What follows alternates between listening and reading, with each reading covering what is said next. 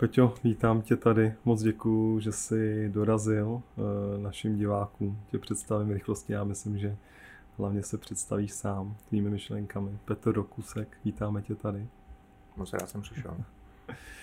Děkujeme. Eh, pro mě jsi velký eh, vzor v tom, že když občas něco řeknu, tak ty na to zareaguješ a úplně mi změníš můj pohled, protože mi to třeba zapadne mm. velice jednoduchým třeba souvětím, které řekneš.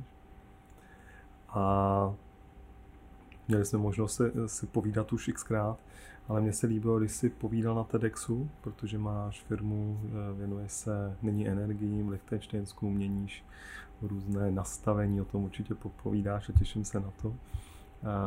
Když jsi povídal o tom ekosystému, protože mě, já mám rád houby a líbí se mi, jak neviditelně houby pomáhají funkci toho celého lesa. Mm-hmm. A vlastně ta první otázka, taková zajímavá trošku do celku, jak ten les krásně kooperuje a jak teď jako se to lidstvo, eh, jako my lidi, mám pocit občas od té kooperace vzdalujeme a hodně se jako individualizujeme. Jak to vnímáš? Mm. Já to vnímám tak, že do lesa se chodím moc rád inspirovat.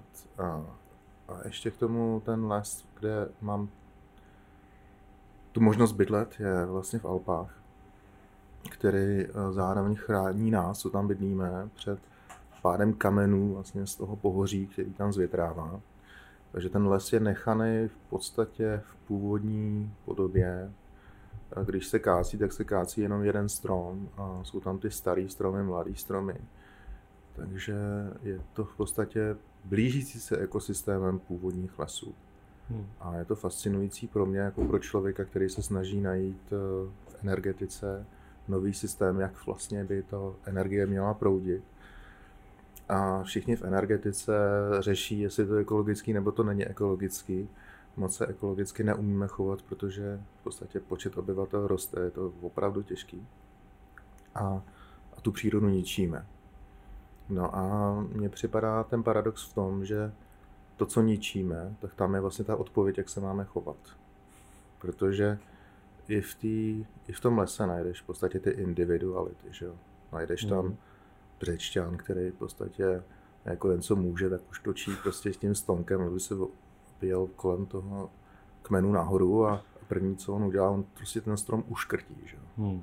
Takže Někdy tam chodí i lesníci a prostě odřezávají ten břečťan, ale vlastně některé ty stromy to nepřežijou a potom sevření vlastně zemřou. Ale stejně vlastně ten ekosystém, pokud je takhle ponechaný přírodně, tak i když se tam dějou takovýhle jako zvěrstva, opravdu zvířata se chovají. Ptáci naklobávají kmeny, dělají si tam hnízdo, ten strom taky odumře v podstatě um, e-mailí, že? to jsem jo, zmiňoval jo, jako černý odběratel v podstatě z toho stromu sosá. Co takové e-mailí? a, a, ale čím víc tenhle studujeme, tak zjišťujeme, že les už v podstatě umí sdílet tu energii mezi sebou, že dokonce uh, je známá knížka od Petra Volenku, to myslím, že se jmenuje, abych nekomoval jeho jméno, kde je prokázaný, že třeba ty mladý stromy vyživují ještě starý pařez vlastně z toho starého stromu a drží ho při životě. Staré, jo. Přesně tak, no. no, takže, takže je to propojený a myslím, že tam máme co sledovat k tomu, jak vlastně nastavit budoucí energetickou soustavu. Takže vůbec vlastně vypadá to naivně, ale vlastně to naivní vůbec není, je to, je to vlastně to řešení. Umět to popsat a umět nějakou takovouhle komplexní komplexní organismus, v podstatě superorganismus, eh, zavíst díky nové technologie, kterou tady máme, jako IoT a tak dále, tak v té energetice. Aby byla energetika víc rezilientní, aby vlastně víc vydržela, aby se nám neděly takové věci, jako se nám dějí teď, zvýšení ceny a tak. No a setkáváš se jako s pochopením, protože pořád se vracím k tomu lidskému. Jo? Ty říkáš, že zvířata dělají zvěrstva, lidi dělají, nevím, lidstva, asi lidstvo jenom jedno. Mm-hmm. Ale jestli uh, třeba když přijdeš nějak komunikovat tohleto a ty tohleto komunikuješ hodně v tom Lichtensteinsku, jsem pochopil, abyste se snažili, protože tam to je přirozenější, už jenom díky té přírodě, ale jako setkáváš se s pochopením tohohle toho přístupu, Mm. názoru. Protože to už jako až jako duchovní, že jo? Jako to už je něco no, jako No tak jako hm, s pochopením myslíš jako mezi or- odborníkama v energetice? Mhm, mhm. Jo, setkám se s pochopením z těch stromů, no. a myslím si, že... Uh, A setkám- české lesy, ty jsou No je mi, je mi to jako jedno, jo. Vlastně z principu setkávám se s tím, že tam vidím, že tudy vede ta cesta. Mhm. A, a mám tu možnost díky tomu, že jsem zakladatel té firmy a vždycky jsem cítil, že v energetice teď nastane to období, kdy budou velké změny. Šel, to, šel jsem jako kluk i studovat a zabýval jsem se s tím. A tak mám tu možnost být u toho a brát si v podstatě data z té reality, jo, Mhm, toho komplexního mhm. systému. A, a můžu to porovnávat. Jestli se to dá realizovat, to je druhá otázka, ale myslím si, že v první, do, v první řadě musíme ty věci pochopit. Takže o to já se snažím a jako zakladatel a ne jako výkonná složka, jako výkonný ředitel už nejsem v té firmě, tak si o tom můžu takhle si dovolit, se takhle odpojit, koukat se na to a pak se snažit se svým týmem zjišťovat, jestli je to realistický. A to je první úkol, který se musíme snažit udělat. Na druhou stranu, čím víc můžeme pozorovat ten svět v dnešní době, tak eh, tím víc je to asi nutný dokonce do, Hmm. takhle se dívat na svět. No. No a pochopil jsem, že jsi říkal technologie. Já vím, že ty technologie Mhm. jsou pro tebe velice důležitý, protože už se dá si sledovat úplně všechno. Snažíte se třeba už jako i ten les nějak sledovat, jako nějakým způsobem tam dávat, a nevím, něco právě, co vám dává data, na kterých můžete třeba už udělat nějaký třeba základní výzkum. Jo, protože um, chápu, že jsi zakladatel firmy, vizionář, Mhm. v podstatě pro mě to a asi Davida, který nás tady natáčí, který studoval ochranu životního prostředí, velice přirozený. Mhm. A vlastně obdivuju to, že něco takového se děje, že do tohle toho se snaží jít hlou- hlouběji. Ale jestli třeba už jste uvažovali nad nějakou, já nevím, studií, která nemusí být úplně jako to, ale jestli něco takového jako jde udělat v tom lese. Určitě. A, a nemusíme na to jít vlastně takovouhle metodou úplně, a dá se říct, studie a projektu a tak dále. A, a v podstatě se to odehrává kdokoliv, kdo má třeba 3D tiskárnu, tak zjistil, jak jednoduchý je vytisknout si věci, které si naprogramuješ. A když si vezmeš rozvoj třeba 3D skenerů, Hmm. který dneska ještě nejsou úplně dokonalý, a nicméně v nových Applech máš lidar, tak můžeš začít skenovat. Tak eh, my se vlastně do té přírody začneme konečně dívat. Začneme se dívat na, jak konstruuje. Jo, já- nepotřebuji dělat nějaký složitý proces jakoby pilotního zkoumání. Jako skačí se prostě koukat svýma očima, prožívat si to a v pozici toho lídra té firmy si to vlastně uvědomovat. Protože ta firma sama o sobě má řadu úkolů každodenně eh, v podstatě v tom systému, tak jak je nastavený dneska, tak uspět. Jo? A, Jo, jo. a tady ty věci musí být hodně před námi, ale eh, i tak se nám daří v podstatě prosadit eh, hodně pozitivní změny i v energetice. Už jenom to třeba, že je naprosto logický selským rozumem, že čím víc obnovitelných zdrojů budeme mít, tím více napojujeme na trošku ten dech té planety, to znamená fouká, nefouká, svítí, nesvítí. A že logicky proti tomu musí fungovat i takhle, dechat i ty spotřeby. Takže to, co se nám podařilo v loňském roce třeba tady i v českém prostředí prosadit změnu, že můžeme agregovat třeba flexibilitu výroby, která odpovídá tomu, co se děje v přenosových soustavách Mhm. a můžeme ji řídit 24 hodin denně, Mhm. a tak je to už cesta vlastně, aby jsme se napojili na takový ten dech planety. A my to potom teda náš marketing ten dech vypustil, protože to bylo marketingově moc dlouhý, jak se dneska všechno zkracuje, takže napojení na planetu. Jo, jo. Ale já třeba dech považuji za jedno z největších fascinujících věcí. A myslím si, že jestliže dneska... Wim Hof by byl rád. Asi jo. Rád bych Wim Hofa praktikoval, ale ještě nejsem tak daleko. Takže občas jenom skočím do studený vany. Taky dobrý. Ale když si jenom vezmeš vlastně uh, hodnotu energie, tak uh, my máme tu elektrickou, která je asi nejjemnější, nejhmotnější, a pak máš vlastně energii tu vody, že jo? A Hmm. a vůbec vzduchu. A vzduch je furt ještě zadarmo. Um, ale já, třeba, já nevím, chodíš třeba běhat nebo něco Chodím, no. Na kolik uběhneš kiláků? Kolik máš kolečko? Deset, no, Deset, no. Osm, no. Tak, tak, no, přesně. A já jsem si tohle uvědomil, že když máš jako to kolečko těch 10 kiláků, tak když bys to běžel jako kolmo nahoru, tak to už je zóna smrti, že? No to... Jo, a tam už vlastně nemáš nárok na ten vzduch zadarmo. A oběhneš to normálně za, za hoďku, že jo? Jako no, svýma nohama. Takže svým způsobem si uvědomíš tu šlupičku toho vzduchu a my ji máme furt ještě zadarmo, že jo? A to ještě často fakt nedecháme. No, a to... Takže vlastně to nedocenujeme, že jo? Já myslím, no. že vlastně ten dech ale nedocenujeme ani pro vlastní tělo. No. Ale třeba při tom znečišťování si myslíme, že to zmizelo, jako to nečistota. A ona jako nezmizela, že ona není vidět, přesně. Jo, takže já, se, já jdu z té strany jako ještě nezabývám se technikou dechání, ale zabývám se jenom tou samotnou hodnotou vzduchu. Takže jako nutriční, nutriční kvalitu. no, a to mě taky trápí u, jídla. No, ale, ale představ si, že, že bys měl nedostatek že, toho vzduchu. Tak hmm. co, co budeme dělat? To jsou všechno jako budeme uh, si kupovat na uh, nějaký peníze, jakoby krych, krychlový metry vzduchu. Jako si teď kupujeme vodu, jako si kupujeme další věci. Jako není to přece tak nepředstavitelný, takže musíme opravdu přemýšlet o tom, co uděláme s tím vzduchem. Jako v dnešní době. No ale ta edukace, že jo, prostě lidi, eh, všecko, co je zadarmo, no, to je až jako děsivý, dokovat to nepřestaneš eh, mít, tak si toho nevážíš, jo, často. Jako a já doufám, že si to zvědomíme dřív, že? No, tak, no. tak prostě myslím si, že když uběhneš 10 kiláků a víš, že když běžíš nahoru, že jsi mrtvej, tak si uvědomíš vlastně tu tenkou šlupičku okolo té planety, která vlastně takhle dechá. Hmm. A my říkám, musíme se na ní napojit. A já třeba už já nevím, jak jsem měl jako v dětství. A já jsem třeba v dětství vůbec nechápal, proč topíme a proč chladíme.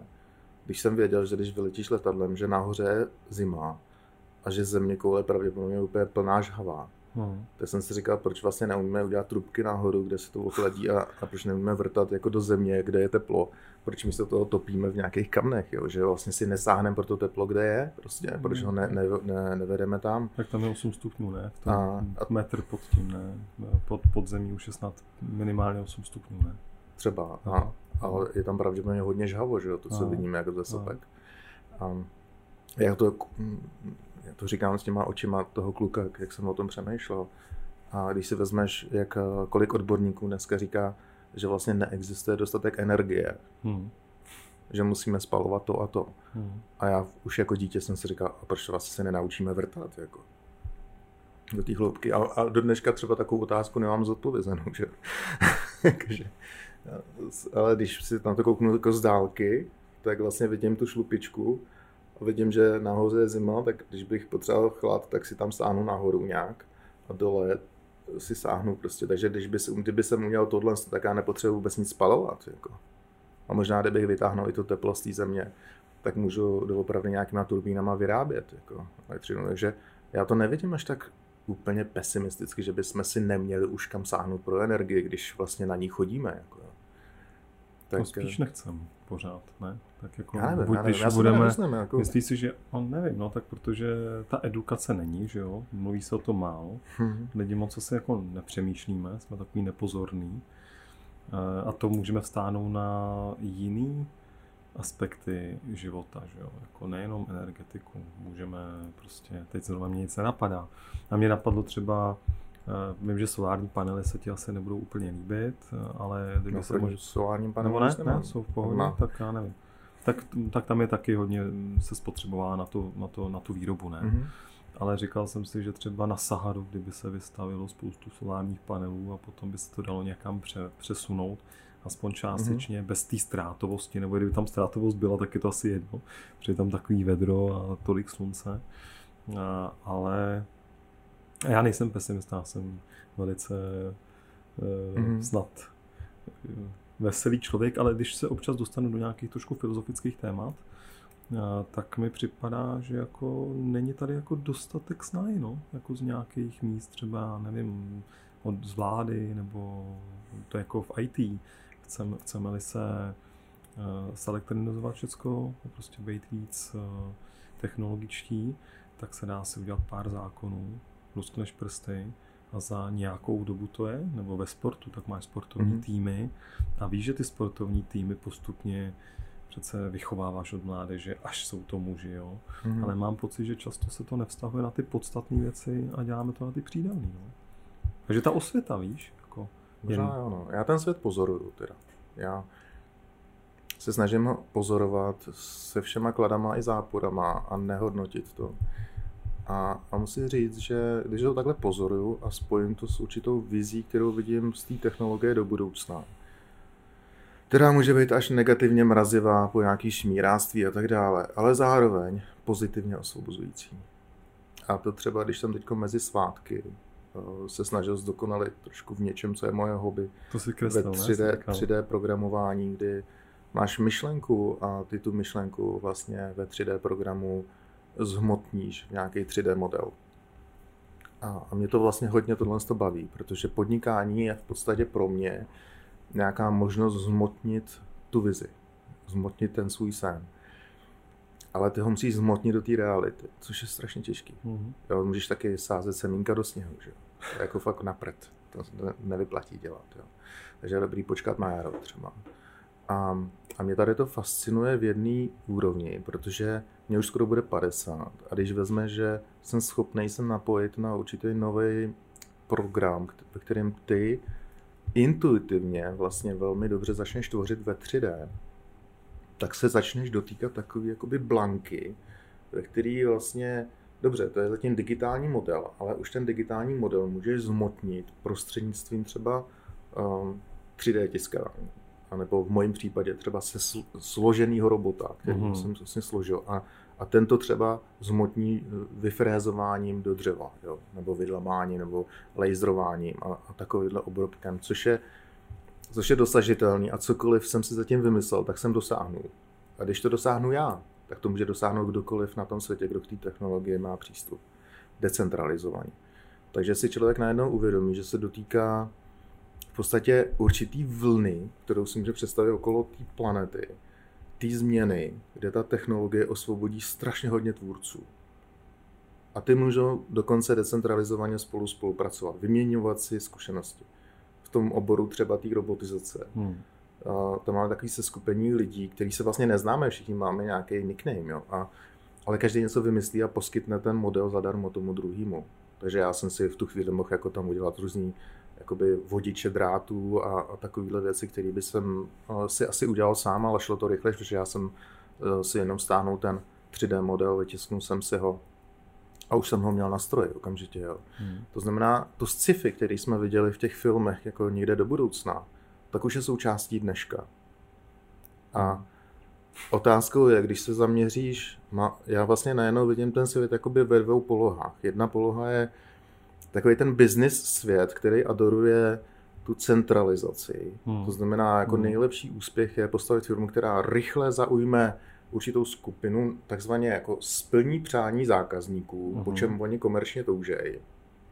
A rychle se jako rozsune po celém světě a je velmi silně valuovaná a velký kapitál do ní vstoupí. Tak to je jedna cesta, ale existuje paradoxně i velmi silná druhá cesta, která je decentralizovaná, kde je řada lidí, kteří se svým způsobem, a pozná to každý, kdo spolupracoval s někým, když spolupracuješ s někým, se kterým jsi komplementární a máš stejnou filozofii, tak to jde brutálně rychle. Hmm. Jo, nemusíš si dávat úkoly a tak dále. Hmm. Brutálně rychle to jde to tvoříš. A to je vlastně ta budoucnost těch decentralizovaných organizací. A to je hlavní důvod, proč já jsem v Lichtensteinsku, protože tyhle decentrální organizace musí fungovat na nějakém společném konsenzu, který hmm. jako řetěz hmm musíš dát do té reality zapojit, jo? aby ty kolečka běžely současně. Nemůžeš jako nikde levitovat, že jsi organizace, která jako neexistuje. Jinými slovy, v budoucnu, ale už to není v budoucnu, je to v přítomnosti, protože v té mojí bublině těch lidí, když se s nimi potkávám, tak už takhle se snažíme tvořit. Existuje nápad a existuje skupina lidí, kteří ten nápad tvoří a rozšiřují ho. A to je ta organizace. Hmm. A nikdo nevlastní nikoho, a ten nápad sám roste, aniž by ho kdokoliv vlastnil. Vlastně do dneška se nikdo, asi už se zapomněl, že Bitcoin nikdo nevlastní, že? Jo, každý No, to byl nějaký ví, jestli Japonec, jdou nahoru jo? nebo Jo, dolů. jo. Měl japonský jméno a, a, a zmizel, že jo. Hmm. A do dneška Hmm. svoji peněženku nevybral. To znamená najednou, to kdyby s nikomu vyprávěl, že vlastně je obrovská ekonomika, kterou nikdo neví, kdo ji vlastní a kdo ji založil před deseti lety, tak ale v podstatě dneska banky s tím normálně fungují. A mají z toho i strach.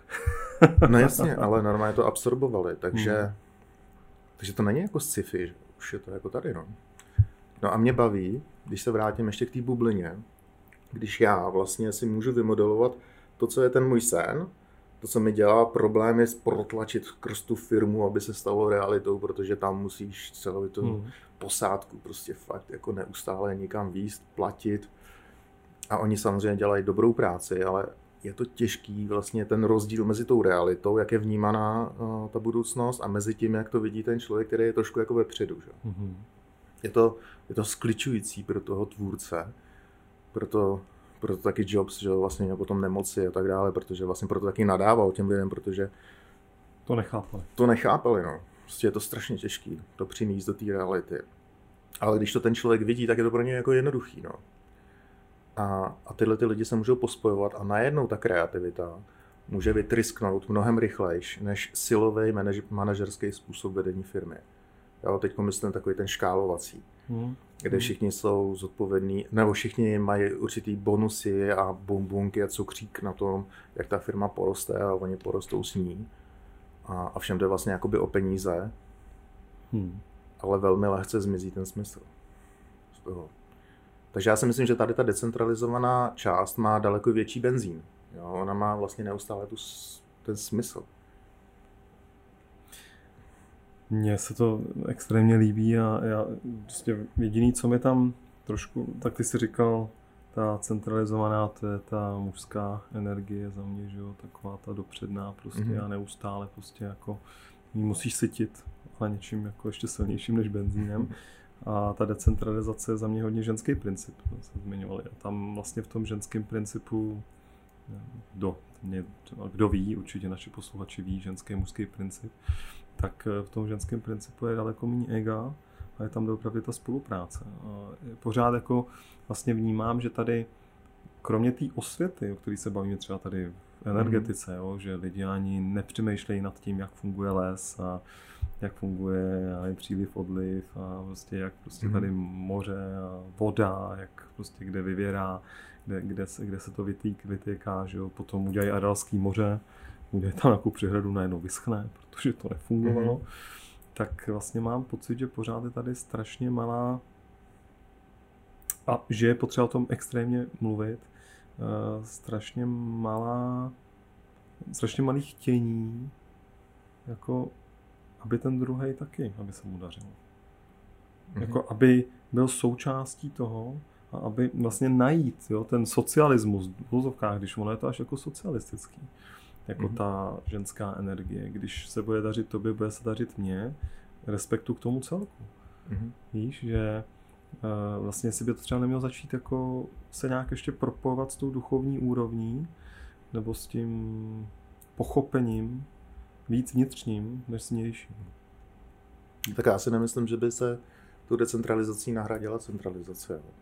Jako já To, to mysl- taky nemyslím. Já to si ne, myslím, že budou ne, existovat to ne. současně, Jo, a že by současně. dokonce měli spolupracovat. No. Jo. To znamená, oni budou věci, některé jsou lepší řídit tím centrálním způsobem, to je logický. Armáda že Jasně. jo, a bezpečí a základ. složky. No. Ale nejsem si jistý, jestli kreativita třeba je pro to úplně ideální. A hraje se vlastně, že kreativitu vybudíš centrálním způsobem.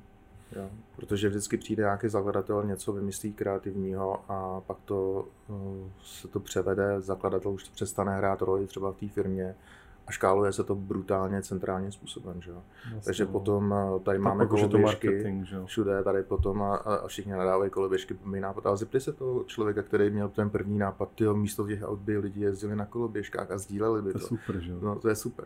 Jo, A, a jak to jo. dopadlo? No, no, no, je v tom nějaký fond že jo, důchodců, který prostě jako najednou koloběžky z helikoptery vysypali na města a nikdo k tomu nedotvořil ten zbytek, takže je to prostě těžký. No. Takže i dobrý nápady, v podstatě, když je blbě pojmeš, tak, tak můžou být jako špatný. Um, já tam cítím jako dvě, dvě, nebo já vidím jako dva světy. Jeden je velmi lokální a to třeba v tom Lichtensteinsku se nám podařilo pozbírat ty lokální výrobce hmm. no, od, od těch farmářů a udělat malou logistiku, ve kterém vlastně těm lidem, co žijou, sousedům, začínám vyprávět ty příběhy těch lidí, kteří tam v podstatě něco tvoří. Hmm. No a, a zkoušíme, jestli se vlastně ty zdroje dají odemykat tímhle tím způsobem. Jestli vlastně ty lidi budou chtít podporovat uh, ty výrobce, ty své sousedy, jo, od kterých už dávno nevědí, protože jezdí každý den do banky, že jo, tam pracovat někde a pak zpátky koukají na televizi, takže koukej, jezdí okolo těch polí a už tam necítí ten lidský příběh. Hmm. A musím říct, že to má docela sílu a, říkám si, pokud to bude fungovat v takhle, v, v takovýhle zemi, protože Lichtensteinsko je v podstatě Švýcarsko, a to mě baví sledovat zemi, která neprošla tím restartem, že jo, válečným nebo čímkoliv. Hmm. A lidi hmm. se tam mají velmi dobře a ta demokracie je nenarušená. Takže ty, ty nemůžeš jako přijít a vymyslet nový systém, jak lidi budou sdílet věci na principu, že oni mají nedostatek. Je jednoduchý přiletět do Afriky a říct mi tam tady udělám lokální měnu. Ale ty oni nemají šanci, jako, tak oni se přizpůsobí, hlavně tím to něco přinese. No, že? No. Ale tady ty lidi musí hledat úplně jiný motivy. Hmm. Oni musí, když třeba uh, budeme chtít v budoucnu vyměnit elektřinu z těch fotovoltaických panelů a se nezajímá, že dostanou 100 eh, švýcarských franků na účet každý měsíc, to ani nepozná. A když místo těch 100 švýcarských franků dostane třeba zeleninu, biozeleninu od svého souseda, tak je to pro něj větší hodnota. A mě baví být v prostředí, sledovat, jestli ty motivace zlomíme s tím směrem, že se ta lokální komunita začne vlastně posilovat a začnou se vlastně díky třeba té lokální měně, kterou směníš tu lokální elektřinu se zbožím, aniž by si přemýšlel, jaká je její hodnota na burze, za to, co ty vlastně doopravdy potřebuješ. Jo. A, a s tím, že se na té hmm. na, na lokální měně nedá spekulovat. To je třeba velký problém. Aby se, vlastně to řeší matematici hodně, jak vytvořit ty boundaries vlastně těch uh, jako měn alternativních, tak aby si nikdo neřekl, ale to je zajímavý nápad, koupím strašně hodně tyhle tý měny, no, jasně, to... protože na tom vydělám. Jo. Tak aby se tohle to zakázalo, protože tím se v podstatě zničí úplně všechno. Jo, ten, tím vlastně elementem spekulace. Hmm. Ale aby ta měna sloužila k otvírání těch zdrojů, který normální měnou nejdou otevřít. No, no. Třeba dřevo v tom lese. Jo. Tam je vlastně obce. Dají se vyměnit prostě jakoby vnitřně. Školní, do budoucna bydlení. Takže mě hodně zajímají v podstatě ty, ty nový komunitní, Jasně. ale naprosto technologicky novodobí systémy, které by mohly v, v rámci blockchainu, a teď říkám ne ten blockchain, tak jak ho známe teď, tu bažinu, do který se šineme díky spekulacím, ale díky těm pár lidem, co už z té bažiny díky svým zkušenostím za deset let jakoby vystupují a dívají se na ten svět holisticky proto vzniká takzvaný holochain. Jo? Je to holo, holistický pojetí blockchainu, jo, jo, jo. který uh, velmi citlivě zkoumá, co třeba ta co je vlastně přínosem, jako kdyby si strčil ty prsty do toho ekosystému a, a cítil si, jestli vlastně ten tvůj nápad je přínosem nebo ne. No a když se tam teda teď tohle to děje, já nevím, třeba když to bude apkama, jo, nebo čímkoliv mm-hmm. potom, protože dneska se dá naprogramovat všecko úžasně, nebo cokoliv úžasně, tak eh, kde vzniká to semínko? To semínko tam zasazuješ ty a ty lidi jsou tak otevřený, třeba v porovnání teď s náma, nechci říkat, že v něčem jsme, nebo jsme, mal, jsme velký oproti mm-hmm. Ale kde to vzniká? Mm, jako to není o tom, že v Lichtensteinsku vzniká něco, že by tam se lidi probudili. Jako tam žijou všichni lidi úplně a většina o tom ani vůbec nepřemýšlí. Ani farmářům, se kterými spolupracujeme, momentálně nezmiňujeme něco jako token. Jo? To prostě nemá vůbec smysl. A jde o to, že Lichtensteinsko je tak malý stát, který si může dovolit se zamýšlet. Hmm. Jo, jinými slovy, eh, je to malá skupina lidí, všichni se znají, všichni mají nějaký track record, eh, nějakým způsobem mají reputaci. A, a nikdo si nedovolí něco vymyslet, co by potom jako nefungovalo. To znamená, to je taky první stát, kde se vlastně uzákonil blockchain. A, a my máme možnost právě tady v tom státě, protože to není nebezpečný pro mm. velký stát, aby se to všechno mohlo roz, rozsypat, zkusit takovouhle jurisdikci v podstatě jakoby implementovat. A, a to už tam běží. To znamená, jurisdikce je rozběhlá z hlediska toho, jak uzákonit decentralizované organizace. Jinými hmm. slovy, jak v podstatě něco takového, co vůbec eh, dřív nešlo existovat, tak jak v podstatě to zařadit do toho normálního legislativního rámce. Jo, a to je vlastně strašně důležitý, protože bez toho by byly ty světy odpojeny. Je to jako by si ti přetrhnul vlastně řetěz na kole. Jo? Prostě jako nejde to odpojit.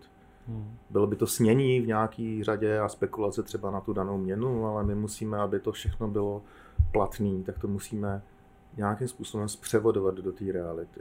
A tam se musí velmi chytrý právníci, těch, kterých jsou jako jednotky, uh, to chtít, musí tu filozofii žít a musí vědět, že mají šanci ji prosadit. A to je třeba moje sázka čtyřletého žití v Lichtensteinsku, že já si tam můžu vytvořit ten track record. Ty lidi vidí, co tam dělám osobně. Eh, setkávat se s těma kamarádama, který potom jako v tom parlamentu vlastně něco dělají, tak, tak mít vlastně tu reputaci k tomu, že ty technologie můžeme začít dělat a že to nemyslíme špatně vlastně, protože to je všechno hrozně křehký na začátku. Že? Všechny tyhle ty myšlenky jsou křehký, dají se zlomit v prvopočátku. A bude to o individuální spolupráci lidí, kteří potřebují se držet navzájem svým způsobem. Hmm. A je tam takový proof of concept pro ty velké státy, který si to nemůžou dovolit jako tady v tu chvíli implementovat. Když stokrát chtěli, tak vždycky tam bude nějaká logistická skupina, která to prostě někam posune. Jo. Takže když se to prosadí v malém, tak je dobrý potom udělat ten velký krok, a ten možná daleko větší, než to udělat v malém. To umět udělat ve většině. Jo. Ale důležitý je, že to je bezpečný pro lidi. Důležitý je, že neriskujeme na, na nějaký plázlivý myšlence, jak to bude skvělá budoucnost, neriskujeme budoucnost světa. Prostě. Vlastně neovlivňuješ ten svět, že? nebo ten, ten, ten, ten stát, že? protože pořád se uživí, i kdyby to fungovalo tak, jak to Určitě. funguje nyní. No a tak eh, představu si úplně jako laicky, že teď se udělá nějaká apka eh, a teda budou se vyměňovat eh, energie za jídlo a nebude se v podstatě, a tam by se ani nemusí vlastně ale blockchainu platit, ne? Třeba jako, že to je jako výměný systém až, ne? No ne, tak vím si, že třeba já, když jsem zakládal před 14 lety Nano, tak uh, se skládalo ze čtyř částí. Uh, první část byla vůbec porozumění těch přenosovým soustavám, přeshraniční toky uh-huh. elektřiny uh-huh. a vůbec uh-huh. obchod. Uh-huh. Druhá část byla, jak můžeme vlastně takovou elektřinu, která bude čím dál tím víc dynamičtější, tak jak vlastně můžeme tu druhou část vlastně dávat dohromady, to je druhá část, která už se zmotnila, Třetí část je potom ten retail, co je ten jako vidět jediný v Čechách, který, uh, že prodáváme čistě zelenou, ale my chceme, aby lidi mohli v podstatě odebírat elektřinu, když je levná. To je třeba jenom pět minut, jo. Nebo nic takového. Prostě no, aby přemýšleli s tím dechem. Aby, aby, de, aby dechali ve chvíli, když je... A k tomu musíme změnit tu legislativu. Uh-huh. No ale ta čtvrtá část byla něco jako takového, jako když si představíš kilowatthodinová banka. Uh-huh. Tenkrát ještě nebyl blockchain. Jo, to, já jsem to nazval kilowatthodinová banka. Když mám přeci svůj domeček, ten má nějakou spotřebu, tak já nechci mít peníze na účtě. Já tam chci mít ty kilowatt hodiny, které se mi spotřebovávají. Protože já nechci riskovat jako na to, kolik ta kilowatt hodina bude stát. Já si tam prostě chci nahrát tu kilowatt hodinu. Pro mě je to lepší a silnější měna než česká koruna. Jo, a to je vlastně to, co chcem dosáhnout. To znamená, když se nad tím zamyslíš, tak co pro to bude silnější? Kilowatt hodina nebo česká koruna? No, tak nakonec potřebuješ tu energii. Že? Přesně tak. tak. A to můžeš si dokonce rozdělit. Nějakou část bohatství budeš mít v korunách a nějaký v kilowatt hodinách. Takže nějaký, a... jako nějakou banku tam jít opravdu jako no prostě energetickou. kilowatt hodina je měna podložená pořád ještě fyzičnost. Jo, bude se ti hodinu točit kilowattový motor.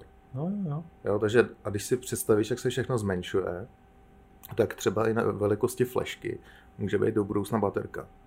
Hmm. Ale můžeš platit kilowatt hodinu. Jako já vím, že to zní crazy, ale vlastně to vůbec není jako crazy. Je to vlastně něco, kde ten svět jednou bude. A teď jde o to, jak vlastně změníme ten energetický systém tak, aby buď to to budeme brzdit, anebo se vlastně tomu přizpůsobíme a to s tou technologií půjdeme rychle. Když vezmeš postup technologie a postup eh, té regulace energetické, tak ta technologie jde brutálně dopředu a všechny ty technologické giganti vlastně na tom vydělávají, protože ty regulátoři je nestíhají. Hmm. Jo, hmm. Takže hmm. my potřebujeme do budoucna, když tam máš tu otázku, jak chci mít Česko, tak já bych chtěl Česko, kde třeba v rámci té energetiky bude energetický regulační úřad, kde doopravdy budou maximálně odborníci. Mm-hmm. Vědomí si, jaký potenciál tady ta země má, pokud změní třeba ty energetické zákony vůči té budoucí uh, funkcionalitě, o které hovořím. Mm. Jo. A, a jsou státy, kde uh, k tomu byli dotlačeni. Typický stát je třeba Belgie. Tam se jim stalo před několika lety, že v podstatě ze šesti atomových reaktorů museli pět vyřadit. Z důvodu, že jim tam haproval software. Jo, a to je vlastně, hapruje ti software a musíš vyřadit. No tak hmm. jako je to bezpečnost. Hmm. hmm. Jo, to není hmm. žádná velká bezpečnost. Hmm. Je to ta křišťálová koule, která se dobře řídí, ale jakmile ti to spadne z ruky, jak se roztříští. Že? A najednou nebylo, kdyby byly jako jakýkoliv zimní dny, tak nebylo jak vůbec přes hranice tam tu elektřinu dostat. Že? No tak ten stát vymyslel, že zaplatí komukoliv, kdo je schopný ten den vlastně stáhnout svoji spotřebu. Jo, pokud oni tě zavolali, hele, měl si fabriku, eh, tady ten rok nebudem vyrábět, tady, tady ten den nebudem vyrábět, zaplatíme vám za to tady ty peníze. Mm-hmm. Až mi řekl, hele, to je vlastně dobrý, mi to vlastně vyplatí víc, než abych vyráběl. A to je zajímavá myšlenka v tu chvíli, že jo. No tak to pro člověka, no jasně, no, no. lidi to je. A ty si představ, kdyby si měl takový tarif, třeba, teď budu úplně konkrétní, eh, domácnosti, kde by si podepsal se mnou jako s dodavatelem, že na čtyři hodiny ročně nemůžeš mít jakoby blackout. Si nedovedeš představit, co by matematicky to uh, ušetřilo peněz. Možná si dokážeš představit v jakýkoliv jiný oblasti, kde když budeš chtít 100% spolehlivost, jako mě napadá, jo, jo, jo. Jako, no, čemko, jako vůči svému dítěti, že budeš stoprocentně pravdivý, tak ta exponenciála vlastně tvý vynaložený energie je brutální vlastně v těch posledních 5%, jo, kde to skoro nedáš. A teď si hmm. představ, že takhle máme my ten systém nastavený. A to v podstatě uh, lze využít k určitý spekulaci. Že hmm. jsou určitý chvíle, kde ty elektřiny je nedostatek. A samozřejmě ty, když budeš mít velký kapitál, budeš spekulovat na to místo, tak budeš vytvářet nedostatek větší a tím poroste cena elektřiny. Hmm. Selským rozumem, hmm. teď se dostávám k tomu hmm. tématu, na který hmm. se možná mě hmm. chtěl zeptat, hmm. jo, cena té elektřiny. Já neříkám, že tomu úplně rozumím, ale selským rozumem. V roce 2018 asi a dnešní den asi nebude o tolik větší spotřeba elektřiny jako kdyby se to stalo, že by najednou v covidu jakoby vyrostly spotřeby. Jako. Mm. Mm. A to asi nebude tím nedostatkem, že jo. jo.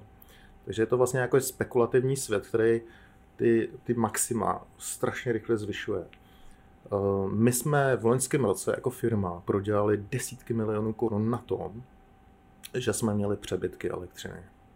Cena elektřiny byla historicky nejnižší. A tak to byla taky ta doba, kdy se to... Covidová doba, no, jo, zastavily no. se fabriky a Fabriky všechno. nic nejelo, že A teďko vlastně celá ta křivka dopředu se ti stenčí. Moje teorie je taková, že v tu chvíli ten kapitál ví, že elektřina půjde jenom nahoru. A elektřina je levná. To znamená logicky, pokud máš hodně kapitálu, tak tu elektřinu prostě nakoupíš. To je jedno, že ji nebudeš potřebovat. On ji nikdo bude potřebovat, protože ta elektřina vždycky bude potřeba. Nikdo ji musí potom koupit. Čo? Takže ji nakoupíš. A co se stane ten druhý rok? No samozřejmě, a budeš tu držet, držet, držet, Jasně. až ti vystoupá a pak to prostě pustíš. Jo. Takže nějaký takovýhle efekt určitě není pozitivní. A to neříkám, že uh, jako burza pro mě je opravdu jakoby pozitivní krok, který se stal, jo, bylo to usnadnění. Hmm. Na druhou stranu selským rozumem může to nějaký odborník napadnout. Uh, si myslím, že je to až takhle jednoduchý. Eh, já mám úplně stejný názor, jo. spíš zase se dostávám zpátky k tomu, že je tam velice zase tenká hranice mezi tím to zneužít. V podstatě jako cokoliv, že? jako jak říkáš, ty technologie mm-hmm. a že, jak to říct, no, že nemám strach, ale minimálně mám respekt potom proti tomu eh, zneužití třeba i v té decentralizaci. No určitě, ale já hmm. mluvím o tom, že, že vlastně obě dvě ty strany jsou pružní. Jo? Že vlastně se Jasně, no. přizpůsobují. Ty víš, že prostě nesvítí sluníčko, no, tak víš, že tady se to něco utlumí. A tím můžeme těch No obnovitelných zase zdrojů výchova vyzávat. člověka, že jo? Prostě Ano, jako, jak ano. jsi říkal, ten dech, takže vychovávat, vychovávat ho k zdravému životnímu stylu, stejně tak k, zdrav, k zdravému používání těch zdrojů, že jo? Ale eh, stále vlastně ty spekulanti fungují na základě toho, že vytvořejí umělou poptávku po čemkoliv. A teď je to jedno, jestli to nakoupí a není nic, Mhm. anebo vytvoří tu umělou poptávku až potom, co to není, Mhm. anebo vytvoří umělou poptávku e, něčím, jak se říkal vlastně, že přijde super nápad, já nevím, koloběžky, Mhm. Ale najednou prostě přijde nějaká velikánská investiční skupina, která těch koloběžek udělá milion a najednou to je nezajímavý, a, nebo tak, jak se jmenovali, taky ty jezdící věci po, po městě. Mhm. S- no nevím, jak se to jmenovalo. Tak vlastně a najednou je to prostě nechtěný. A pořád vlastně se vracím zpátky a k tomu tvojemu selskému rozumu, že my ten selský rozum vůbec nepoužíváme. A jak No, vlastně no, jako... jsme odpojení, no. no, Jako, protože už vlastně nejsme propojení s tou realitou.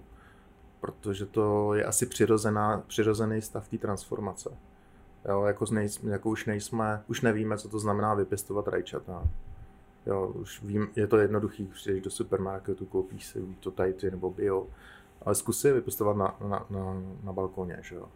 Ano, zjistíš, a to ještě je práce to prostě. ještě jde, jo. ale jako potom to pěstovat na té na tý zahradě, to říkal Jan Bílý, že váš kamarád, že, že mu nevyrostl vůbec nic, že jo, Pr- první nějakou, vím, ne. první sklizeň, že to Za- bylo jako, Budeš živit motýly. Jo, jo, a to ještě jo. v dobrém slova smyslu No. nesmíš si říct, že živíš housenky. Ale, přesně, ale přesně motýly, který se krásný staly- motýly, který aspoň jako tam Přesně. eh, zkrášlují ten prostor, no. A to my vlastně s elektřinou už máme od, odpojený. Přitom si je děsivý pro mě to, že si řada lidí neuvědomuje, že to je esenciální závislost nás všech.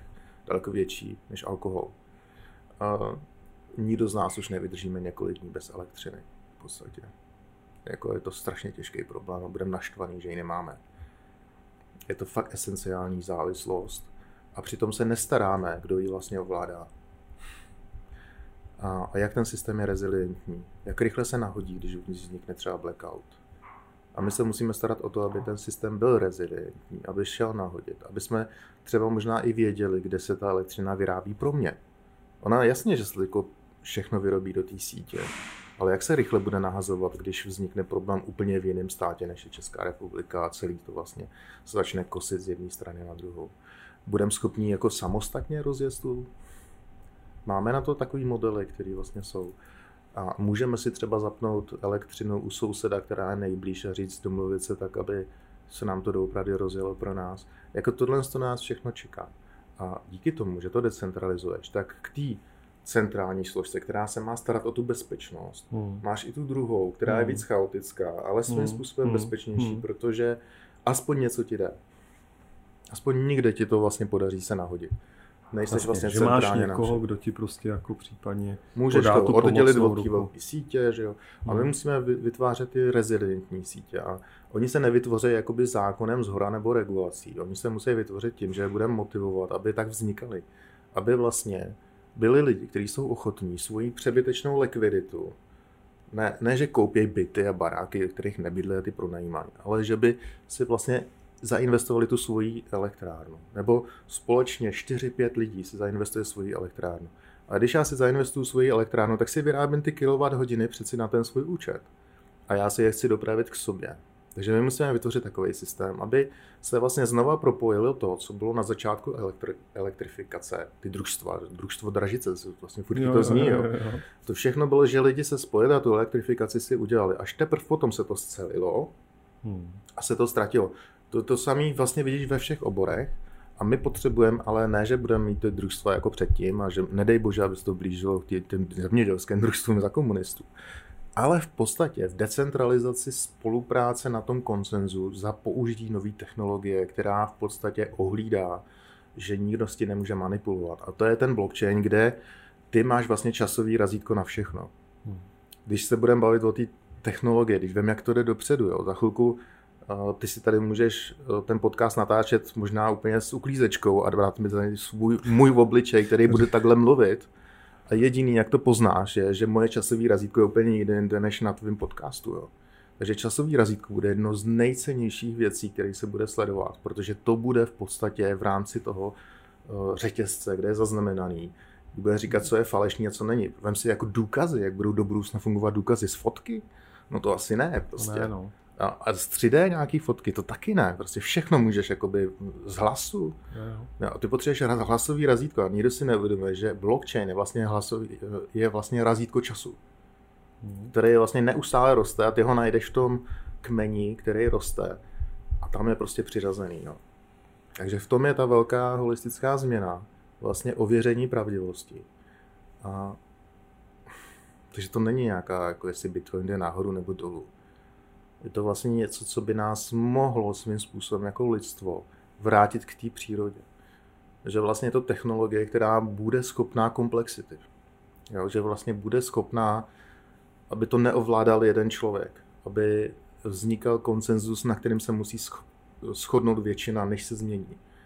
A já nevím, jestli to ještě zažiju, ale jsem minimálně obrovsky šťastný v tom, že jsem zažil ten komunismus, převrat, to znamená ten pocit, že si přechod z pocitu ze dne na den, že, že něco se určitě vůbec skoro nezmění a druhý den se to změnilo. To je vlastně něco, co my jako Češi jsme zažili Mhm. a co vykládám svým kamarádům v zahraničí, který tvrdí, já nevím, třeba Jo, že se nemůže že třeba jako Google prostě nikdy nemůže zkrachovat. se Aha, prostě aha. směješ, jakože, Aha, no. jakože to může skončit ze dne na den prostě. Myslím, že může, no jasně, no. Jo, a Možné je tak- vše. soudruzi skončili prostě brutálně rychle. Jo. Prostě vem si, že za 14 dní nebo za 3 týdny tady byl Havel prezidentem, prostě jako teď vůbec nedává smysl, prostě jo, zpětně. Nebo kdo by čekal, že Trump, Trumpovi vezmou to, že jo, účet na Twitteru nebo kde. To, to mě třeba nepřekvapilo. No, tak jako, tak mě to třeba překvapilo, že jsem říkal, to je jako nejmocnější člověk světa v určitou chvíli, no. Mně se ukázalo, že moc nejmocnější není. No a tak to je taky, že jo, vyhození z těch škatulek. Jo. Ne, eh, mně to připadá úžasný a jenom samozřejmě, eh, protože jsem malý výrobce čokolády, tak si pořád Mhm. mm-hmm. přemýšlím, jakým způsobem eh, při té, vím, jak je náročná osvěta a komunikace kvalitních věcí třeba i, Mhm. a jak jsme pořád ovládaný tím pozlátkem a tím jako ne, tou nehmatatelností, že jo. Jako nynější dolar je, že věříme v Boha, že jo. Tam už není žádná, já nevím, zlatem mm-hmm. se Mhm. to ne, ne, ne, ne, ne, nekryje. Tak se mi líbí ta myšlenka, že by prostě nový peníze byly prostě uh, krytý energií, jo, nebo že by to prostě Mhm. byla, byla hmat, ne hmatatelná, že by to byla existující za něco vyměnitelná věc a najednou by si to mohl za stejně jako za peníze vyměnit za, za cokoliv, jo. Mhm. A jen prostě mi pořád přemýšlím, jestli to udělat nějakým filmem, nebo víš, jako čím, čím to dostat mezi ty lidi, aby těch tvůrců bylo víc. Jako chceš to urychlit, jo? No, jestli třeba to Protože může jdem urychlit. strašně rychle, nebázně, je potřeba to brzdit. Jo, Určitě, no. Já myslím, že právě jakož myslíš si, že je to tak je jako... potřeba si to, aby si to zvědomila většina obyvatel, že jo? A, pak teprve to na, na, nastolit, protože třeba moje rodiče by z toho byli úplně běsní, kdyby jsme zavedli jako kilowatt hodinu jako měnu. To by byla čili.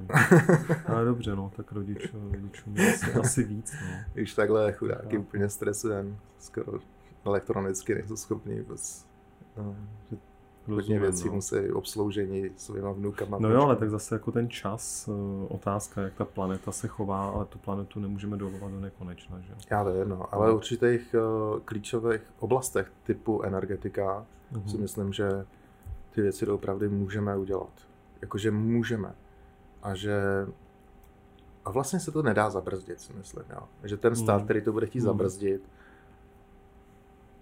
jo, tak můžeme říct, jako Green Deal je blbo, zabrzdíme to a určitě to částečně se s tím Green Deal bude kupčit a, a ono se kupčí s každým dobrým nápadem, jo. Pak se jinak dostává do reality. Kdo jiný vypozoroval, že by se, že by se chytrý nápad do, do reality dostal jinak než kupčením nějakých skupin. Jako vždycky to tak je. Já, to, já za těch 30 let podnikání nevidím jiný postup, který momentálně bych nečekal jinak, ale stejně se to posune k něčemu dobrému nakonec. Jo. Takže i ty negativní síly svým způsobem způsobí i pozitivní. Jo? Že, že vlastně to vidím vyrovnaně, že to je nějaká ta boží hra, na kterou se nemá cenu zlobit a i ten největší zloduch hraje v tom svoji roli prostě. A, a v tom je to vyrovnaný. Já tomu vlastně pozoruju, kde se určitý věci můžou změnit. A jenom když to pozoruješ, tak vlastně dojdeš k tomu úleku. No jo, vlastně ono se to fakt jako mění. Že? Jako jo, a... No a kde jsi našel, nebo kdy najít tenhle ten vnitřní klid? Jako, protože ještě poslouchám, mm-hmm. tak je to na jednu stranu fakt jako vizionářský, až naivní, nemyslím to ale negativně, myslím ne, jasně, to jasně. obdivuhodně, že něco takového se může změnit a že tomu věříš. Na druhou stranu vidíš um, tu druhou část, to mm. zlo, kdybychom to nazvali dobrem a zlem, nebo prostě temnotou a světlem, jako mm-hmm. cokoliv, tak bylo v Egyptě Set a Bůh Rá, jo? Mm-hmm. kde nacházíš, vlastně kde jsi našel to porozumění, v čem, jako v čem, zase v tom lese a v té přírodě? No já nevím, prostě opravdu i třeba v tom podnikání, jo. Jakože, že vlastně když to pozoruješ, tak, tak nutně je to tam skrytý, ale je to, je to ve všem je to, je to obsažený v podstatě. Takže, takže nakonec tady na ten princip můžeš vsadit, že je vlastně ten nejistější. Jo. Jo, na jednu stranu ohrožující, ale na druhou stranu jediný pravdivý. Tak jako co tě skorumpuje? Jako, pak už tě nemůže nic skorumpovat. Vlastně tvůj neúspěch, co to je vlastně neúspěch? Jako, je teda úspěch vyexitovat firmu za obrovský peníze? Já nevím, no. Já si myslím, že třeba definice úspěchu, co jsem dlouho hledal, je to vlastně něco, co je strašně za odměnu. Jo, že to je odmakaná odměna. Že vlastně no, veliký jim... spěch možná. odmakaný no, spěch. No vlastně, že jo, já když to zažiju ten úspěch, tak se ho musím hodně zvědomovat, jo. Říct si, je to fakt odmakaný a teď si to můžu chvilku užít, prostě je to chvilka. Ale bez toho odmakání vlastně nikdy ne, ne, není, jo. Nebo jestli ty lidi, kteří to nafejkují, tak se podle mě nezažijou ten opravdový úspěch. Takový ten, si řekneš, jo, tyjo, koukám na to a opravdu jsem tomu přispěl. Takhle já koukám i na svoji firmu, protože já jsem přispěl té firmě ten základní, tou základní vizí. Mm-hmm. Kdybych se vlastně měl vrátit úplně na začátek, tak já jsem si říkal, co já budu dělat. Vždycky jsem chtěl spojovat technologii a přírodu. Fantastický, když jsem se postavil jako kluk uh, windsurfing, jo? to je takový to vlastně preknos s tou mm, plachtou. Co jsi udělal sám. A teď si to vlastně vyrobíš, jo, a teď si to zlepšuješ, pak se do toho pověc, pak cítíš, jak to funguje a jsi, a jsi vlastně zase znova v té boundaries, jako v té uh, v tom rozmezí mezi Aha. tou technologií a přírodou. Ta příroda, vlastně příroda se opírá větrem do té plachty, teď to klouže po té vodě a ty tou technologií to nějak jako zlepšuješ a respektuješ vlastně tu přírodu. Já jsem si vždycky říkal, tohle já bych jsem prostě chtěl dělat. Že? Proto jsem šel na ČVUT a studoval jsem životní prostředí, protože tam to bylo jediný, kde to můžeš vlastně jakoby spojit. No, na druhou stranu jsem byl první ročník, takže by z tebe byl úředník, který dává razítka, jestli tudy povede dálnice nebo ne, ale Mm, ale pak, si, pak jsem se musel vybudovat tu nezávislost finanční. Takže postavit jako firmu a vědět, jak vlastně podnikání funguje. Ale pořád tam byla ta touha vlastně napojení na přírodu a implementovat do ní tu technologii dobrým způsobem nebo lepším. Nikdy to není jako černobílý, že jo? Nikdy není no, jako jasně, zloduch. A, jasně, jasně. a to si myslím, že vlastně teď prožíváme a že a že, mám, že se to vlastně propoje úplně na všech místech. V podstatě jsem tím fascinovaný, jak se to propoje na všech místech. Zvláště v tom v těch technologiích, které nám umožňují decentralizovaně vyrábět z těch digitálních dat. Jo, ono to zní jako... Často mám kamarády, kteří mají v té ochraně přírody proti tomu jako odpor. A já přesně chápu, proč ten odpor mají a souhlasím s nima. Jo, že nám to požírá čas, koukáme do těch displejů, dětí vlastně a odpojím se od té přírody.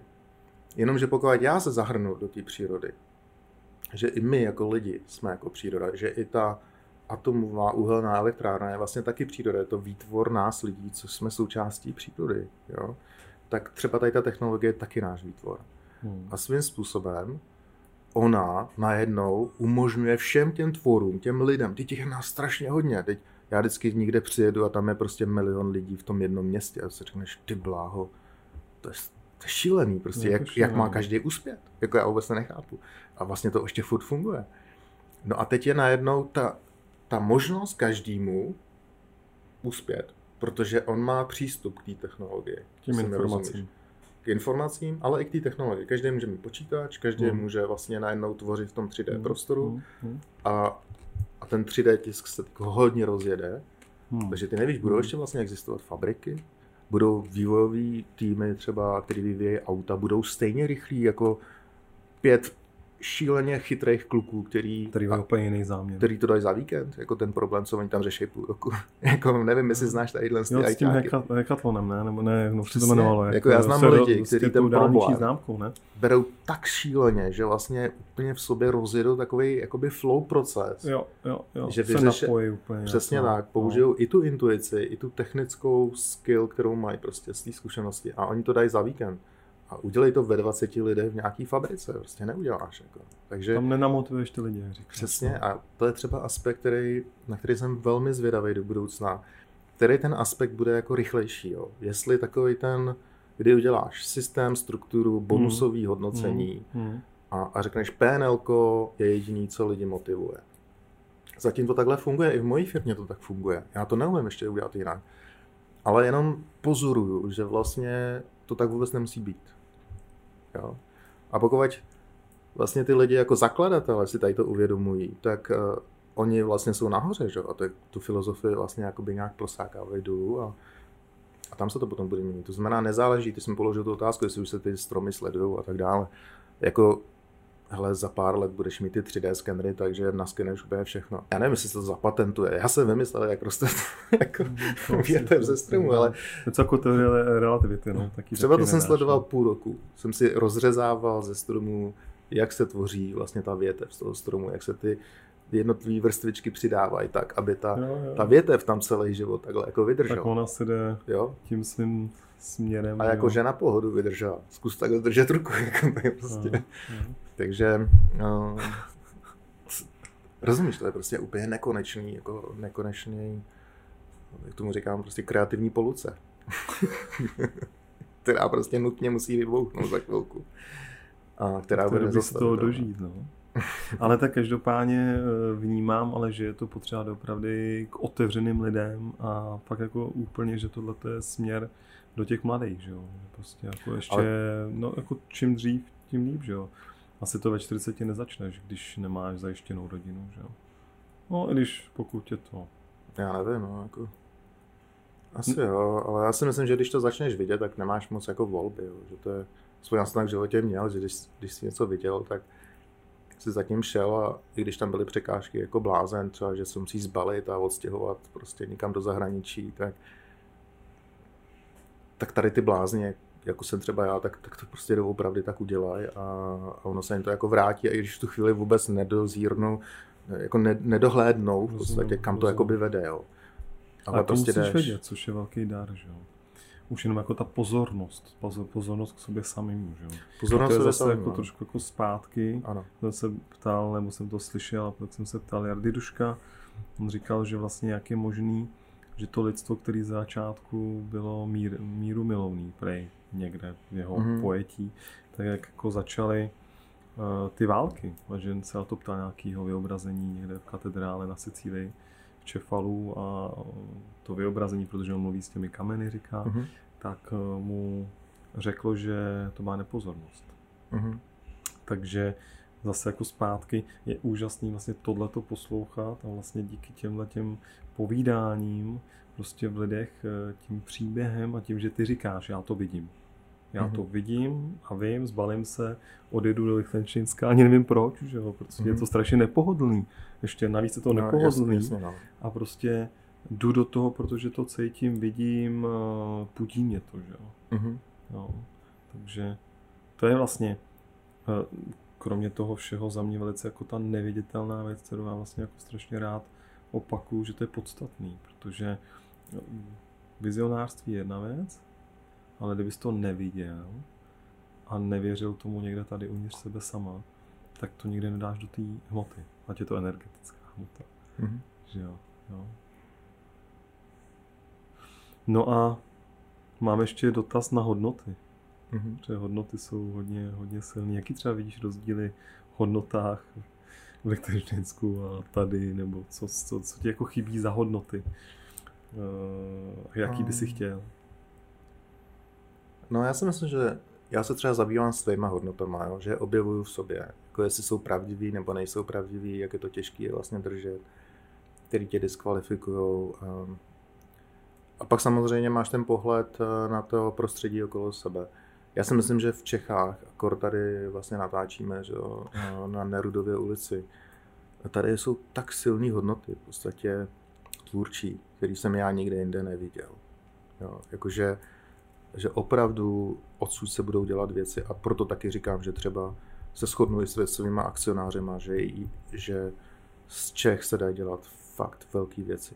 Máme tady nějakou skvělou tvůrčí energii, reprezentovanou podle mě třeba i tady v Praze, vlastně tím, co hmm. Karel IV. jako dal dohromady. Hmm. Já jsem z toho fascinovaný. Když si vezmeš tu krátkou časovou oblast, kterou vlastně byl schopný vytvořit něco, a hodně tomu věřím a byl bych rád, kdyby jsme jako firma byli schopni atrakovat ty nejlepší talenty. Tady jako na, na hodnotách. Jo? Jako, eh, my jsme se snažili na webu teď dát do filmu, aby vůbec to nebyly takový ty vyprázdněný slova, ale ty slova už se skoro nedají posunout. A na druhou stranu eh, realita je taková, třeba před Vánoce jsem měl rozhovor s jedním velmi chytrým eh, matematikem, protože my potřebujeme ty chytrý lidi, že, aby pro nás pracovali. A oni dneska mají opravdu velké množství uplatnění se na světových projektech. Hmm. A je, záleží na nich, jestli v podstatě teda zvolej tu hodnotu vysokého platu. A to teďko nehodnotím, že by ty projekty byly nějak negativní, to uh-huh, vůbec ne. Uh-huh, uh-huh. Jo, jenom, jenom tam nejsou na prvním místě ty hodnoty. A oni jako stejně vytvoří něco pozitivního, ty projekty. A, a většinou ale ty, oni jdou do projektů, které jsou velmi silně zafinancované. Jo, to znamená, že ta firma narejzuje fakt miliardy a to jim vytvoří tu jistotu. A pak jsou takhle projekty, které jsou fakt skvělý a ty chytrý lidi nejsou schopni zaplatit, pokud budou oni žádat tu hodnotu, kterou jim mm. nabízejí tam ty mm. projekty. Mm. A to je nebezpečný.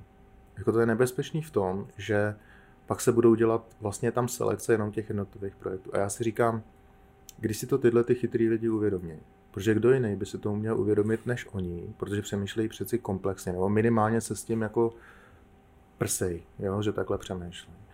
A, a oni musí jít samozřejmě do nějakého rizika, ty chytrý lidi, aby vlastně se něco na hodnotách jakoby vytvořilo. A možná, že taky ne. Jo, možná, že se taky dít nebude. Nicméně třeba o tom hodně přemýšlím, protože třeba my potřebujeme jako desítky chytrých lidí, kteří stojí nesmysl peněz.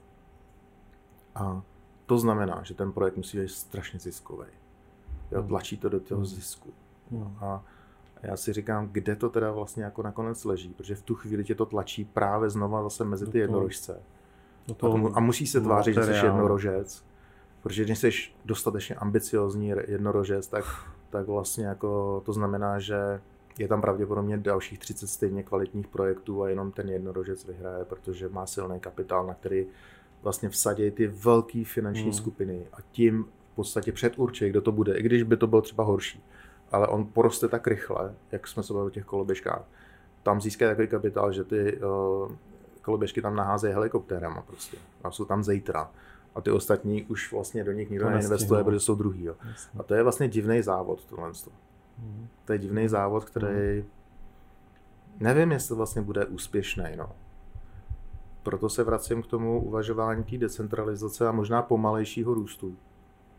No. A, a že se to nějak spodhoubí, jakoby vy, vy, vyšine nahoru. Ale já říkám, určitě tomu chci já přispět, určitě chci být toho součástí, připadá mi to smysluplný v mém životě.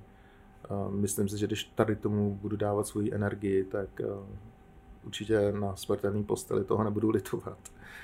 A, ale zároveň si uvědomuju tu realitu, že aby to vlastně uspělo, aby byl to nějaký jako neziskový projekt, který nikdo stejně dotuje a tak, tak, eh, tak se tam musí vytvořit ta agilita fungující na jiném principu. Když tady měl profesorku Hogenovou, to mě hmm. se hodně líbilo. To byl hmm. jeden úsek, který mě úplně nalil do srdce jakoby energii, kdy ona o tom hovořila, že je možný to agilitu, prostě to flow, aby vzniklo ve spojení těch lidí, kteří to mají opravdu spojeně daný dohromady.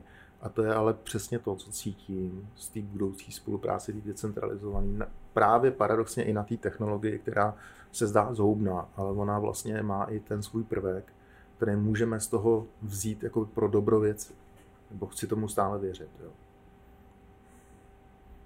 A opakuju, nejezdím v Tesle, nemám Apple.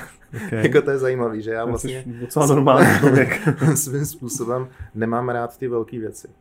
Hmm. Jo, že vlastně asi jak jsem vyrostl v komunismu, tak jakmile se stane nějaký projekt super úspěšný, tak já už se ho okamžitě od něj odděluju. Takže Apple už nemám cíleně, nemám prostě doopravdy, já nevím, fakt přes 10 let. A přitom se mi strašně líbí, co dělají. Hmm. Ale chci si kupovat něco jiného, aby existovalo taky něco jiného. Že to nikdo neumí okopírovat, to je druhá věc, ani pořádně. Že opravdu občas člověk, která jako fakt si nabije držku na nekvalitnějších, na méně kvalitních věcech, ale podporuješ tu alternativu svým způsobem. A, a to samý, když si koupíš auto, tak jsem si koupil elektrickou Hondu. Si se mi líbilo, že do toho šli a že odvážně prostě, ať je čím větší diverzifikace bude, tím líp. No.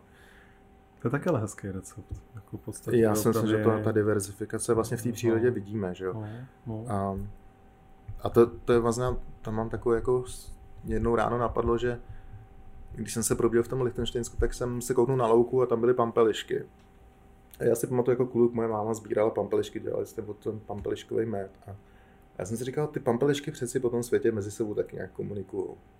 To jsou taky jako po tom světě rozlezlý prostě všude. No, a, a jako by se zdálo, že by se na ně dalo vsadit jako na jednorožce. Ale fakt bych nechtěl chodit po světě, kde každá louka je plná jenom pampelišek a nic jiného tam neroste. Že vlastně uh, už to škálování pampelišek narostlo docela zajímavým způsobem, že by se na něj dalo vsadit. Jako. No, možná, ale, jestli ty to je spíš řepky, ale dobře. Ale oni se ocli naštěstí, teda na neštěstí svoje, že, jo, že jen jsou nechtěný v těch anglických trávnících, takže jo, je strašně hodně chemikálií, které pampelišky jako likviduje. Ale představ si, kdyby lidstvo si řeklo, že pampeliška je nejkrásnější, tak to bude Brutus. to jo, no. To je pravda. No, já jsem to přirovnával té řepce, no, ale to je jiná, jiná story. no, tak řepka to už je... Jiná story. to je jiná story, no. Hmm. No, je to, je to hezký. Mně se líbí i, jakože fakt jako tím, co říkáš, tak vlastně podporuješ i to, aby to se něco dělo. Že posíláš tu energii i do jiných oblastí, nejenom právě do těch eh, nejsilnějších, jak jsme se bavili. Já jsem říkal, že mě občas fascinují i negativně, i pozitivně, protože pořád to tady máme, tu dualitu. Hmm. Právě ti to velcí muži, ať mrtví nebo živí, ať je to Musk nebo, nebo Jobs, že, jo? že jako ten hmm. jejich přístup eh, je zajímavý, ale právě mě taky mám rád hledat tu alternativu, jako hledat uh, jiný mm-hmm. lidi, kteří třeba mají myšlenku úplně obrácenou a podpořit jenom tímhle tím. Ale já si myslím, že uh, já jsem to třeba měl v sobě přirozeně, já jsem to nějak nepěstoval, ale vlastně mám odpor k autoritám, jo. A mm. když někdo adoruje třeba Jobse nebo, nebo Maska, tak, tak si říkám, jako bacha, aby jsme nestratili sami sebe, jo? Že, že v podstatě, když zkoumáš ten zdroj, ty už máš všechno v sobě uložený a když, když vlastně budeme věnovat sami sebe, sami sobě, tak, tak vyndáme ty hodnoty, které máme my přinést na ten svět a ne, že budeme někoho následovat. Ale no, asi je přirozený, že, že vlastně tyhle ty lidi, já nepatřím mezi ty lidi, mám tak silný pocit nezávislosti, že prostě ne, uh, přirozeně nenásleduju nikoho, jo, jdu si svojí cestou, takže Nicméně, když jsem měl přednášku na školách, tak jsem říkal, všimněte si u tady těch lidí jedné věci, že nikdy nikoho nenásledovali. Tak si mm. z toho berte ten vzor, jako jo, že, že šli svojí cestou mm. a tím vlastně přinesli mm. něco nového. A to je vlastně na nich jako nejcennější. Že vlastně oni si jdou svojí cestou. A přinášejí to, co vidějí, tak přinášejí do té do té reality naší, která to potom jako přijme za běžný ale v době, kdy to ještě běžný není, tak je to pro ty to lidi neviditelné. No. To byly úplní magoři, že jo? jako ve smyslu Přesně toho, tak. Toho lidstva k ním si klepali mm-hmm. na hlavu, že jo? Co, co to dělali. Hm. Hezký. Asi už je to dlouhý, já myslím, že bychom Není, není, není. E, teď jsem chtěl říct, že to bylo takový krásný uh, zakončení, no? že to mm-hmm. je mhm. vlastně úplně úžasná message. Uh, jako nenásledujte a hledejte v sobě, čím můžete být tomu světu prospěšný, ať je to jakákoliv, a teď to nemyslím negativně k těm mužům nebo k těm ženám, ale jakákoliv věc, i když mm-hmm. si budou ostatní myslet, že to je třeba blbost. A není potřeba stavět velké firmy. Jo, je, je potřeba hledat v sobě. Že i když skonstruujete ve 3D nový výrobek, který bude doopravdy fungovat a nic vám nebrání k tomu, abyste ho skonstruovali, protože i ty softwary jsou dneska zadarmo.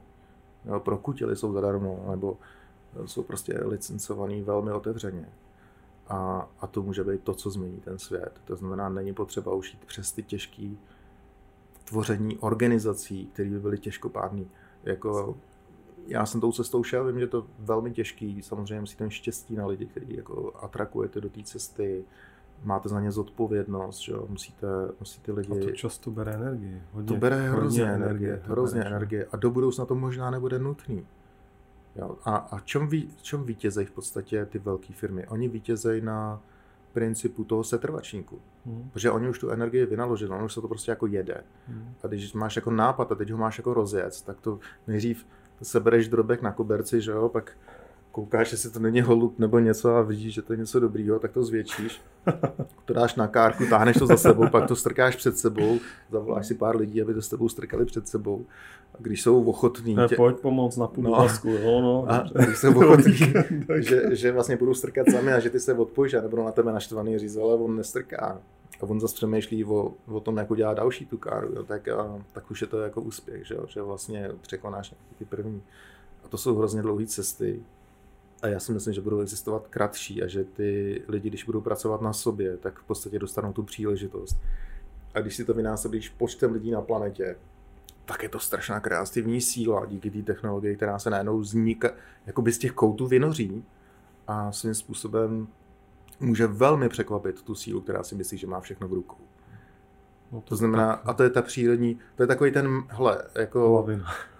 ještě na jaře, že když vletí takový ten česnek, to je prostě buž. Mm-hmm. Nevíš o něm, že a najednou to tam prostě rozbalí.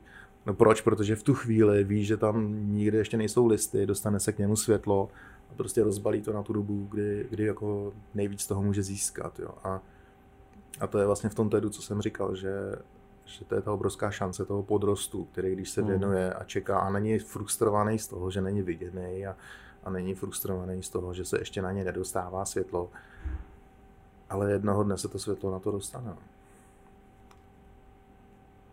Tomu bych ještě řekl, že by mě zajímalo, jak jsi říkal, že si musíš, nebo že si odmakáš vlastně ten úspěch, že, jako, nebo mm-hmm. že tam je hodně práce, takže taky ta křivka, že jo, není konstantní, ale je nahoru dolů mm-hmm. a v tu chvíli jako já jsem ještě v tomhle trošku starý vzorec, tom nastavení, tak mám taky pocit, že si to rád odmakám, abych mm. potom cítil, nebo vyjdu si na tu horu do té pětitisícovky, pak cítím tu bolest toho těla, užiju si potom daleko víc třeba nějaký moře a tak dále, že aby tam bylo to prozření nějak jako pochopení, že když eh, jsem tomu nemusel tomu tolik třeba přidat, v tom, protože jako když budeš jenom v té tvorbě, tak třeba to bude takhle, tak jestli potom tam bude to uvědomění. A to je jenom taková jako filozofická myšlenka. No.